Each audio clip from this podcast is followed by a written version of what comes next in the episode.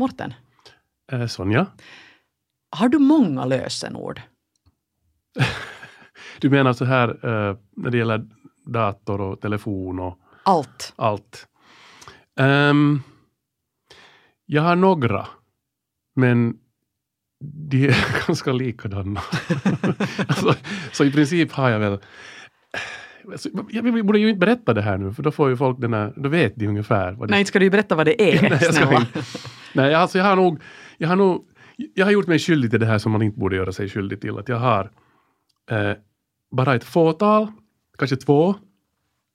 Och sen använder jag liksom samma överallt. Och sen när, när det ska uppdateras så sätter jag, ändrar jag bara lite på den. Vet du Mm. vad jag menar? Ja, ja, jag förstår. Så att ja, jag, inte, jag inte, har inte den säkraste ingången till mina olika appar och grejer. Tyvärr. Just det. Hur är det med dig? Jag har jättemånga olika, så många att jag glömmer dem hela tiden. Har Och du måste- dem nedskrivna någonstans då? Nu, jag har dem både i ett, i ett, i ett häfte och på en annan plats, men, men det där, jag har inte alltid det häftet med mig och så vidare. Så att det, det vanligaste som händer mig är det att jag, jag mejlar någon instans och ber om ett nytt lösenord. Så sen har jag igen ett nytt lösenord. Så jag är Just ett sånt här lösenordsträsk. Okej. Men kanske det är en bra grej, inte vet jag. Ni lyssnar alltså på Efter nio här tillsammans med Sonja Kaila Sarek med mig Morten Svartström och idag ska det handla om det här. Datasäkerhet. Veckans gäst är datasäkerhetsexpert Benjamin Särkkä. Vem är han och eh, vad sysslar han med? Det ska vi ta reda på under den kommande halvtimmen. Eh, det som jag vet i alla fall är att han är en av programledarna i den suveräna Yle och Arenan-serien Team Wack. och har nu på sistone intervjuats många gånger, till exempel i och med Vastaamo-läckan och andra frågor kring datasäkerhet. Vi vill ju veta, vad kan han tipsa oss vanliga dödliga som inte fattar så mycket mer än att vi kanske borde vara försiktiga? Och eh, ja, vad har han att komma med nu som är på agendan och, och aktuellt? Precis, vi ska alltså snacka med honom om vem han är men också lite senare i det här programmet då få lite, bli tipsade om, om hur man kan bli bättre på sin egen personliga datasäkerhet. Det här är ju säkert just som jag konstaterar själv, någonting som många gör sig skyldiga till att de inte är tillräckligt säkra. Allt vad gäller lösenord, nätsurfing och personliga uppgifter där ute på nätet och så vidare. Vi börjar med att lyssna på ett klipp från den här serien som jag nyss nämnde, nämligen Team Wack. Den finns alltså att ses på arenan och vill man bli lite mera insatt i vad allt de här hackers kan hacka sig in i så, så ta en titt på det. Nu lyssnar vi på ett klipp. Vaikka puhelin on monin paikoin turvallisempi kuin ihan perustietokone, niin siinä voi silti käyttäjän toiminnalla vaarantaa sen koko puhelimen turvallisuuden. Päätettiin sitten, että tähän tämmöinen pieni jäynä. Laitetaanko meikä volaa isommalle? Valtteri, mä kuuntelin äh, langattomilla kuulokkeilla. Valtteri, me ollaan jumissa sun puhelimessa. Tuli semmonen ääni sinne mun Bluetooth-luureihin. Auta meidät pois täältä sun puhelimesta. Jotain tämmöistä yhtä friikkiä. Hjärtligt välkommen datasäkerhetsexpert Benjamin Särkkä. Tack ska du ha. Här hörde vi hur ni trängde er in i en persons mobiltelefon. Berätta nu sådär kort, hur lätt är det att göra det? Eh, Det, finns inte liksom absolut svar till det. Det är lite som med alla, alla stora frågor i världen. Att det finns inte liksom ett jo eller nej. Det är inte sådär riktigt binärt. Att I det här, det här fallet så var det ganska lätt. Vi satte upp sådana här skylt, skyltar var det fanns en QR-kod och sen när man skannade den där QR-koden så installerade den app på telefonen och den där appen gav oss sen en möjlighet att kontrollera den telefonen som den där appen var installerad på. Att, det, var, det var lite sån här, um, en, en del av det var social engineering eller sån här, vad vi lurar användaren att göra någonting så att vi får liksom bättre kontroll på deras devices. Då. Självklart, säger jag. Jag förstod inte hälften av det där. Men att, så där, det är alltså enkelt med andra ord i alla fall. Men, men eh, före vi går närmare in på just det här med datasäkerhet och så vidare, skulle vi... eh, Varifrån, vad är din bakgrund? Hur kommer det sig att du har blivit en sån här datasäkerhetsexpert och en hacker? No, liksom, min, min pappa hämtade hem en, en liksom sån här gammal grå mm, pönta-Mac, en, en Macintosh SE 30, eh, tror jag att det var, som den hette. Den hade 13 megahertz och 80 megabytes hårdskiva. Den satt i vår tambur i, i Kårböle bredvid piano. Då när jag inte fick leka med piano så fick jag leka med den här datorn. Så flyttade vi till Borgå, Borgå och så installerade han en sån här um, användarskydd eller sån här barnanvändargrej på den här datorn. Jag fick inte mer spela mitt favoritspel. Och ett sånt så roligt spel som, som man hoppar en sån stickgubbe, hängde i en helikopter så skulle man få den där lilla stickgubben och hoppa ner den där grejen. Men det fick jag inte spela mer för att det var liksom... Hade du spelat för mycket? Liksom? Nej, jag tror att det var helt enkelt att han inte tänkte på att det spelet fanns där. Eller han visste inte att jag visste om att det där spelet fanns där. Jag vet inte. I, i alla fall, jag hade jag, tror att det var fyra spel. Det var liksom ett matematikspel som var helt super liksom, tråkigt. Det var en sån liksom, learning game som vuxna trodde att barn ville spela, men barn aldrig har tyckt om.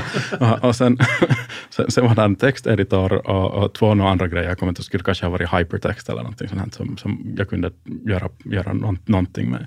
Men det var inte de här spelen och jag ville komma tillbaka till den här datorn. Jag ville liksom komma tillbaka till det här spelet. Och så märkte jag att det fanns en sån här quit at ease, det här programmet hette at ease då, som man kunde trycka på, men det frågade efter ett lösenord. Och så började jag gissa det här lösenordet varje dag. Jag, vill säga att jag gissade genast, men det gjorde jag faktiskt inte. Det tog, liksom, det tog länge, kanske, kanske veckor eller månader.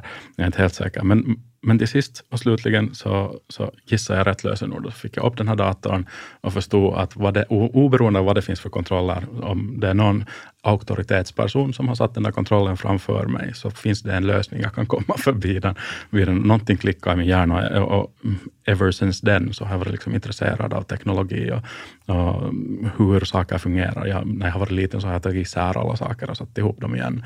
Kolla om jag kan sätta ihop dem med mindre delar. Liksom, det blir inte överloppsdelar utan det är en optimerad produkt på något sätt. Så, så liksom jag, jag, har alltid varit helt superintresserad av det och vad som är möjligt och, och hur man kan lösa problem med teknologi och, och hur man kan få liksom, no, nöje och, och, och ro och, och, ha roligt med sådana här olika saker. Göra olika pranks, göra olika grejer. Då. Och sen hittade jag en sån här community lite senare. Jag tror att det kanske har varit 97, 98. Att det liksom just före mm, 2000 årsskiftet som hette Anti-Online vilket var en sån här uh, security researcher community var, var um, en massa hackers, en massa sådana här um, säkerhets professionaler, eh, I stor del från Amerika då, men, men ändå också från andra delar av världen. Prata om sådana här olika attackmetoder och olika sätt att försvara sig mot dem och liksom vad, hur de fungerar på sån här hemskt teknisk nivå. Det fanns också en, en sån här stor databas av alla virusar som fanns i hela världen. För det var en sak som var möjligt ännu då. då att nu så får vi ju hundratals, om inte hundratusentals nya virusar per dag, men då liksom, det fanns kanske tusen eller två tusen olika sån här malware. Då. Mm. så läste jag igenom den koden och lärde mig sådana saker. Alla andra var intresserade av att spela på datoren, så jag var intresserad av att läsa det här. Jag tror att det har att göra med att det fanns inte hemskt många spel till Macen. Så liksom, men jag fick använda datorn. Datorn var intressant och datorn var helt liksom, ja, fascinerande. Så, jag satt där och läste igenom kod och ändrade och kollade vad det gjorde. Och sen ibland tog jag kanske någonting till skolan och provade vad det gjorde på skolans dator. Och så gick någonting sönder och så gömde jag mig förrän någon förstod vad som hade hänt. Och, och, och liksom, så, så har det gått. Jag, jag, jag är fortfarande i den positionen att om, om jag kan svara att jag inte vet på någonting, så blir jag glad för att det betyder att jag kan ta reda på, jag kan lära mig någonting nytt om den där saken. Mm. Och sen de här olika rabbit holes som jag hittar, så olika djupa och, och har att göra med olika saker. Det är kanske så som jag har kommit till, till den mentaliteten som jag har nu, eller som, som jag tänker på världen. Men sen hur jag har blivit en datasäkerhetsexpert, att i något skede så, så märkte företag att människor som tänker på datorer, på system, på systemsäkerhet är eh, hemskt värdefulla åt dem. För att det finns människor som bygger dem, men sen finns det människor som inte kan tänka på de här edge cases eller de här problemen som kom, komma upp från det. Och sen märkte de att jag var en av de personerna som kunde göra de här sakerna. Och sen började de betala pengar åt mig och sen när jag började få pengar för det så blev jag mitt i allt en proffs inom datasäkerhet. Och sen har jag bara fortsatt att göra den där samma saken, försökt ta isär, isär saker, försökt bygga ihop dem med mindre delar. Och, liksom nu är jag här i radion och pratar mer om, om datasäkerhet. Den världen är underlig och underbar man märker att du är jättepassionerad och har alltid varit jättenyfiken och nu är, är du i det bästa läget att du får jobba med det vad du älskar. Ja, ja, det, ja na, jag vet inte, det finns liksom någon, någon som har sagt det där att, att uh, do what you love and there's no limits to how burned out you can get. så så, så, så det, det, liksom, det finns en flipside till det också förstås, men, men jag, jag, jag anser att jag är helt jätte, en, utan att liksom en lycklig position. Jag trodde aldrig att jag skulle kunna mm, liksom vara i den här positionen med de sakerna som jag lekte med när jag var liten. Och det känns ännu, inte varje dag, eh, men, eh, men nästan varannan dag så känns det ännu som att jag bara kommer på jobbet och leker med saker. och får betalt. Ja. Men vad allt jobbar du med för tillfället? Eh, jag har ett eh, eget företag som, som gör en massa olika saker. Eh, bland annat vi försöker göra en sån här handkräm för klättring. Oh, Okej. sen, sen, sen, har jag grundat Disobey-föreningen som finns till för att få bort mystiken om, om datasäkerhet, om vad det är liksom den här offensiva delen av datasäkerhet och försöka få den kunskapen till sådana människor som inte kanske har råd att betala för den. liksom, Eh, vi förde till skolor, vi förde till sådana här at-risk groups. Och sen ordnar vi då förstås Disobey-evenemanget. Eh, eh, hoppeligen ordnar vi, jag tror att det blir lite dåligt i nästa år, men, men så snabbt vi kan ordna det igen, var vi då kommer alla ihop och delar med oss den här informationen och försöker få så många nya människor in som möjligt, så att alla har tillgänglighet till den här möjligheten att leka med de här roliga, roliga sakerna. Att de förstår att man kan ta isär saker. Sist och slutligen så är allt bara en, en dator och den här datorn så gör exakt vad du säger att den där datorn ska göra. Att, att liksom, det är bara frågan om att kan du säga att den rätt saker så att du får den att göra vad du vill att den ska göra. Och sen jobbar jag nu på ett finansföretag som en, ja, jag vet inte, strategisk ledare kanske. Kanske liksom det lättaste sättet att förklara det. Var, vad är då tar all den här kunskapen, alla de här nätverken, allt, allt det här och försöker få det paketerat på ett sådant sätt att vi kan försvara en stor del av finländarnas pengar så att de kan göra sina dagliga köp och gå, gå omkring där. Det, det är kanske det som producerar mest värde åt samhället liksom sådär, överlag, men är kanske det tråkigaste. Jag antar att du precis som de flesta andra jobbar ändå på distans för det mesta? Ja, alltså, ja, ja. Hemifrån på något sätt? Eller, eller har du någon liksom, office någonstans? Där jag har en hemma-office, office var jag sätter som, som jag, jag faktiskt på väg att köpa en bättre mick för, för att det skulle bli bättre ljud. ljud. Jag kör en del föreläsningar från hemma också, mm. så, så liksom, jag tycker att det är kanske bättre att, att den där produktionsvärdet är då bättre där. Men, men får, får, jag fråga lite om det här ordet hacker? Mm -hmm. um, det hade ju, åtminstone tidigare så hade det ju en jättenegativ klang. Men, men nu har man liksom fått en bredare bild av det här ordet, för det finns ju också så kallade goda hackers, och så finns det då såklart onda. Men, men vad är en, kan man säga vad är en hacker? Uh, Tim Berners-Lee så definierar en hacker som en person som hittar uh, kreativa lösningar till svåra problem. Uh, och det tycker jag är en hemskt bra definition. Det är ju en positiv definition. Ja. Och, det fanns länge den här tanken att, att man kan dela upp hackers då i svarthattar och vithattar. Liksom, jag tycker att det är ganska eh, liksom, no, simplistiskt på något sätt. Det, det finns inte sådana här eh, absoluta liksom sanningar i världen. Och, och vi, vi delar ju inte upp liksom locksmeder eller läkare eller, eller liksom vem som helst annat som också har kunskaper som skulle kunna vara hemskt farliga, farliga om de använder dem fel. Att det finns liksom hackers som har de här kunskaperna och de här mentaliteterna och så finns det kriminella människor som använder de samma kunskaperna till att liksom göra någonting brottsligt. Mm. Men, men jag förstår att, att varifrån det kommer och jag förstår varför det är så. Vi har en, en hemskt stark populärmedia hackers, och sådana liksom, människor med, med hoppare på som är bakbelysta, sitter någonstans i en, i en källare och gör liksom onda saker och, och människors pengar försvinner eller en, en bil exploderar eller whatever. Det är liksom, uh, hemskt otroligt den där bredden som man tror. Och, och, och, vi har kanske fått en liten sån här mysticism runt, runt om det, som, som om vi skulle vara sådana här nya eh, moderna trollkarlar på sätt och mm. vis. Vi kan använda de här sakerna som finns omkring oss som, lite som alkemi åt resten av människan som inte riktigt förstår hur de fungerar från första början. Att, att, det där är en ganska bra beskrivning, för det är ju lite sådär det är så egentligen, man tänker. Mm, mm. Att hur fasen lyckas de med det där? Uh, hur reell är faran med, med så att säga sådana som vill något ont?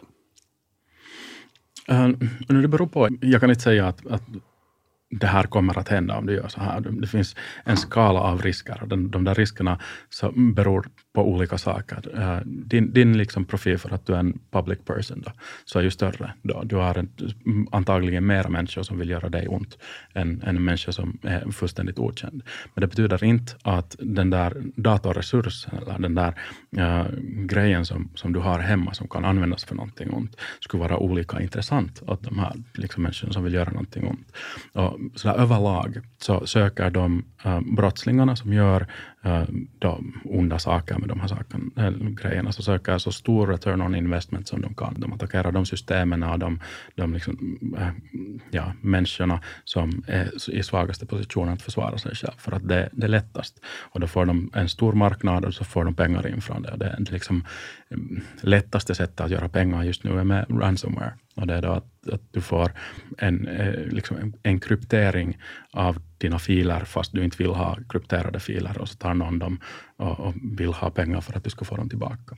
Mm. Ah, just det, okej. Okay. Lite i stil med det här, no, inte riktigt, men det här Vastamo som har varit aktuellt nu, där de stal personuppgifter och så eh, Ja, på sätt och vis, men, men eh, också helt, helt fullständigt annorlunda. att, att liksom, I i, Vastamo-caset så var det mer om utpressning med eh, hälsoinformation. Mm. Och med ransomware så är det mer om att, att liksom, uh, jag har hela din dator och du kan inte använda din dator förrän du betalar åt mig. Att det inte liksom, det är inte, det är inte på samma, det är utpressning, men det är inte på samma sätt liksom om samma sak. Det är inte sådär name and shame, det är mer sådär att du kan inte göra någonting med din dator. Du har förlorat access till dina, alla dina bilder, alla din bank, bankinformation, liksom allt det här. Du, du är inlåst, eller din dator är låst in i ett system. Och för att få tillbaka användningen av det datorsystem så måste du betala åt den här brottslingen. Så den, tidigare kid, ja. den där personen som råkar ut för något sånt, så den har väl också varit lite slarvig då kan man tänka sig, eller gjort någonting ett misstag någonstans? Mm. Eller kan det helt drabba vem som helst? Det är kanske det som, det som är liksom, jag, jag tycker inte alls om att skylla på offer, oberoende vad det är som är ett problem. Att, att de, här, vi pratar, pratar om brottslingar som gör det här som ett arbete, som ett yrke, som använder all sin tid och all sin energi på att få offer att falla för deras liksom, phishing mails, falla för deras social engineering. Gå och skanna den där QR-koden från, från, från, från en grej som vi gjorde i, i Team Wack. Och de är jättebra på det. Och, och då, så om du blir ett offer för en sån här attack, om du, om du är i den positionen, så har de bara, bara liksom mera erfarenhet av att lura dig än vad du har erfarenhet av att vara i, i, i liksom kontakt med människor som vill ha dig ont, som vill ha dig illa. Ja, då kan man ju förstås säga att man borde inte klicka på varje link, man borde inte öppna alla attachments, man borde byta sina lösenord ofta, man borde inte använda samma lösenord på alla tjänster liksom och så vidare. Men, men det är bara en del av den där helheten. Det är inte så där rakt eh, det här offrets fel. Det är aldrig rakt offra, offrets fel, utan det är alltid någon som har gjort någonting ont för att det där offret har blivit ett offer. Mm. Men, men samtidigt så det är lite som att om du går ut på savannen så tittar du kanske efter lejon. Att, att det, liksom, äh, det finns en balans och det är, mm. det är inte riktigt så svartvitt. Jättebra så här långt. Nu ska vi gå lite mera hands-on uh, och ge tips. Inte vi, du får ge tips om vad vi borde tänka på och hur, hur, hur man egentligen borde bete sig i dagens läge. Mm. Ni lyssnar alltså på Efter nio tillsammans med Sonja Kailasari med mig Morten Svartström. Vi sitter här tillsammans med datasäkerhetsexpert Benjamin Särkä. Nu ska ni lyssna till, kära tittare, äh, lyssnare, för att nu, nu får vi lite tips om hur man ska ja, gå tillväga när man är där ute på internetet. Som sagt, nu ska det handla mer om datasäkerhet och kanske mer sådär personlig datasäkerhet för de som, som är lyssnare som kanske funderar på sina egna lösenord eller tjänster och andra intelligenta så kallade föremål. Men vi börjar med lösenord. Uh, Benjamin, vad är ett bra lösenord? Ett långt lösenord. Ett långt lösenord. Man behöver inte göra det svårare än det. Att, att för 30-40 år sedan så kom den här eh, NIST-direktiven var de sa att ett lösenord måste ha en stor bokstav, eh, ett nummer, små bokstäver och ett specialmärke. Det är liksom ett bra lösenord. Vilket ledde till att alla har liksom första bokstaven stor, sen en etta och ett utropstecken i slutet. Det är liksom det är allas lösenord i princip. Liksom password one exclamation mark med stort P i början.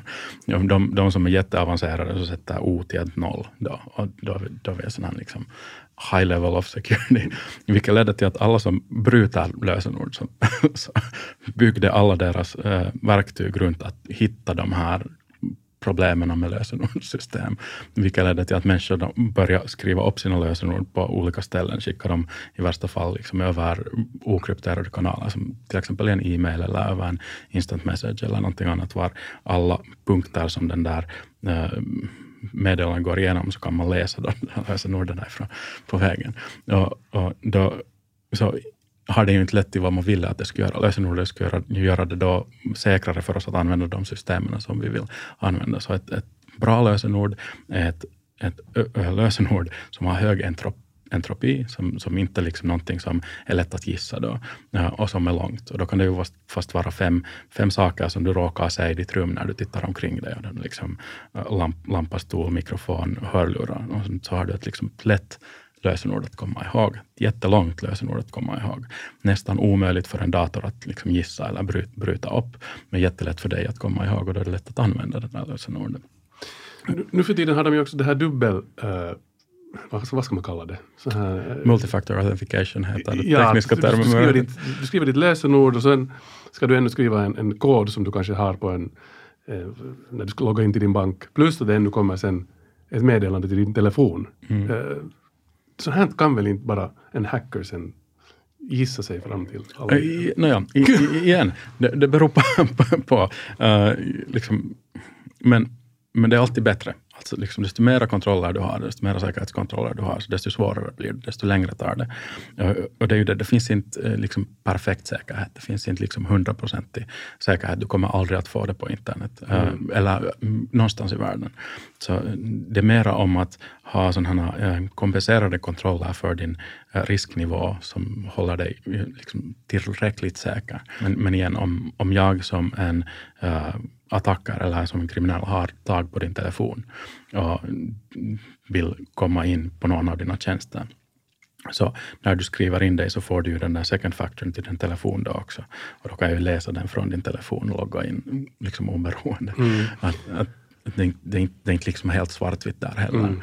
Ja, men då vill jag inte skrämma människor att om man har multifactor authentication så får man ju i alla fall den där notifikationen när någon försöker bryta sig in i dina tjänster. Mm. Men, men sen Eh, hur man vill komma ihåg sina lösenord. Så det finns, finns många olika strategier beroende på vem du försvarar dig mot. mot att, att liksom, om, om du eh, litar på de som du bor med och de, de, som du är där så kan du ha ett häfte och sätta det där häftet i lådan eh, som du har ett lås på. Och då kommer ju ingen som digitala vägar aldrig att få reda på dina lösenord. Det är ett helt liksom, valid way av att spara dina lösenord. Men om du inte litar på de som du bor med och du vill skydda dina lösenord från dem mot dem så kan man använda, eller man vill använda bara digitala medel, så finns det olika sådana password managers vad de då gör sådana liksom randomized strings så behöver man inte själv komma ihåg de där lösenorden heller. Så, är det, så har det en skillnad om du har ett eller hundra eller liksom tusen lösenord som, som du använder. Mm. Men om man har ett jätte, jättebra lösenord som är jättekomplicerat och ingen annan kan komma på det, mm. så uh, vad man har det lösenordet i allt då, då, går det just så att vi, vi säger att, att du använder det allt och du, du har antagligen liksom 50-100 tjänster som du har signat upp för, som du har använt det här samma lösenordet för. Alltså någon av de här tjänsterna, o, liksom, oberoende av dig, men någon av de här tjänsterna så gör ett fel med sin säkerhet, liksom, och, och de tar alla använder de alla lösenord från den där tjänsten. Mm. Då får jag också ditt jättesuperhemliga super, superlösenord. Ja, okay. och, och, så, om när jag får det, det det första jag gör när, när jag är en brottsling, att jag börjar testa det här samla an, använda lösenordet i alla andra tjänster.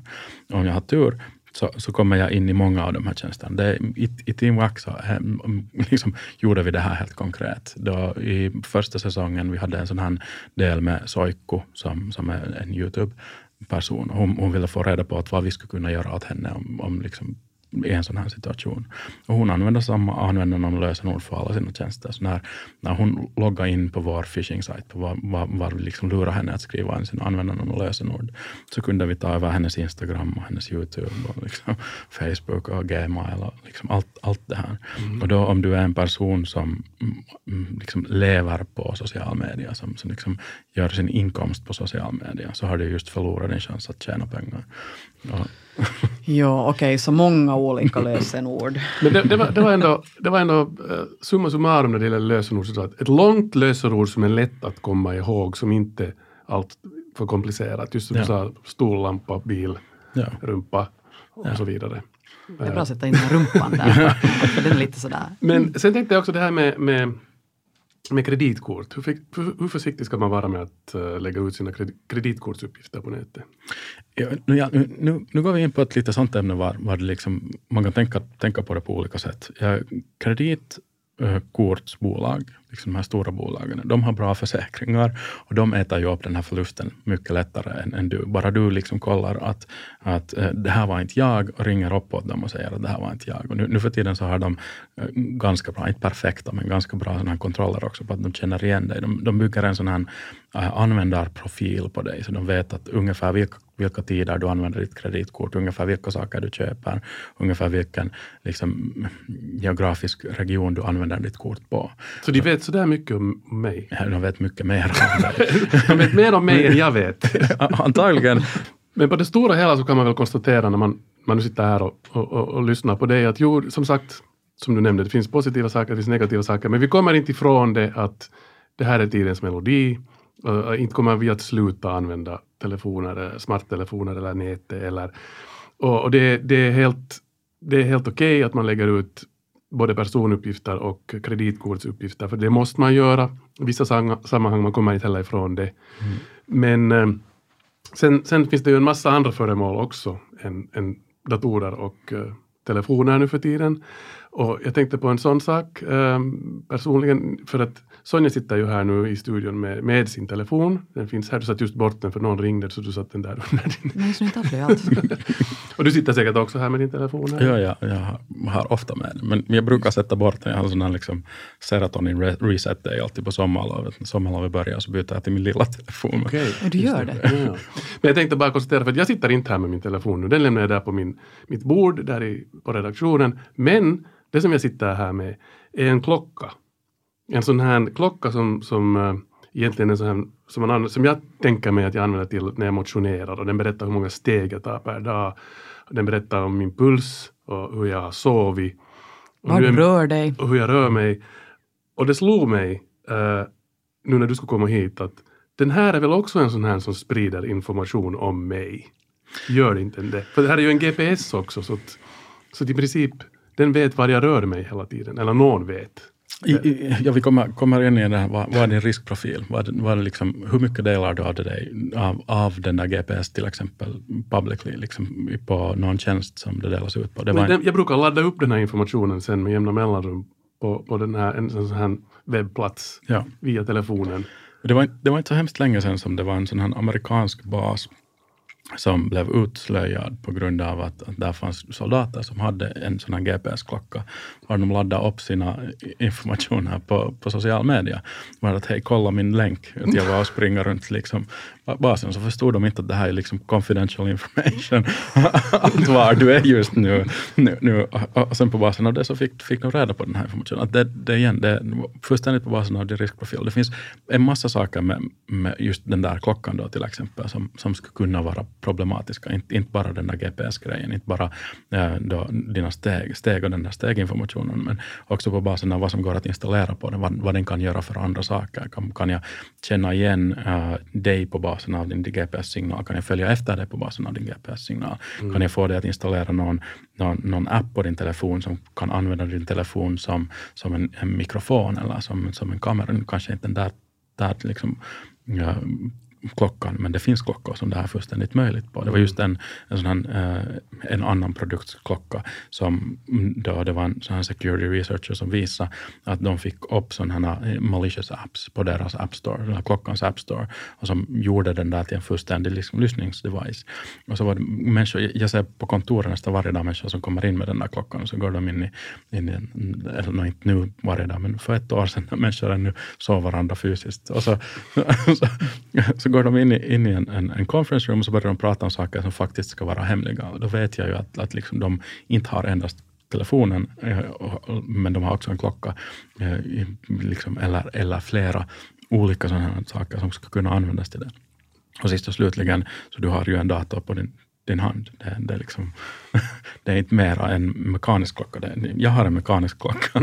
att jag vill påminna mig om att det finns också saker som inte är digitala. Men, men liksom, du, har, du har en dator och den där datorn kan programmeras om. Den, den kan göra andra saker än vad den var menad att göra då när den byggdes upp för att göra det. Mm. Och då, de sakerna och, och, faran med de sakerna beror på liksom, vad för information den samlar in och hur den där informationen sam, samlas och hur jag kan komma åt den där datan, Då, då tror jag inte att just den där klockan har en, en mikrofon inbyggd eller en, en bakkanal. Jag, jag kan antagligen göra det ganska passivt, men jag kan få den där informationen då fast en gång i dagen när du kopplar upp fast den i datorn och kopplar upp den där informationen. Eller, eller kanske jag kan uh, göra den, den liksom så att, att den blir så het att den där lilla akkun som är inne där exploderar på din hand och orsakar en, en liksom alarm i något hus. Och så, oftast när det blir brandalarm så öppnas alla bakdörrar och sen kan någon gå in, in på officen och, liksom ta den här grejen. Och det finns oändligt med möjligheter tydligen.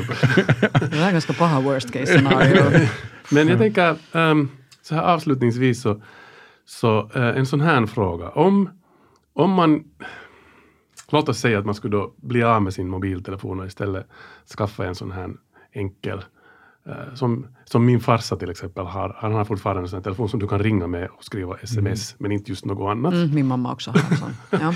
Om du skaffar dig istället en sån, uh, sen kanske du på något sätt frångår lite att använda allt för mycket internet och så vidare, utan bara liksom i nödbehov. Uh, vad mera? Jag blir av, jag gör mig av med den här klockan skaffa mig en mekanisk klocka istället. Kan man, blir man då mera, liksom, blir man säker då? Slipper man de alla de här problemen?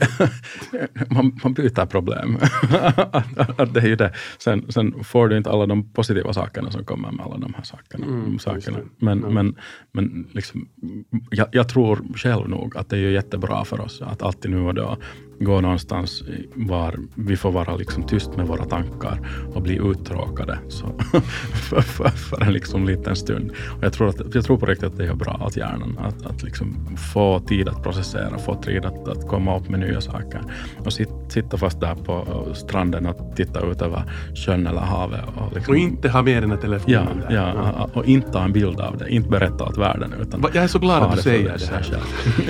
Men med tonåringen där hemma så har vi också börjat tala mental pictures. Att just när vi en, en gång på landet såg världens vackraste solnedgång. Första tanken var att nu går vi ta en, en, en, en bild på det här. Och så var det så nej, mental picture, mental picture, det här ska vi komma ihåg.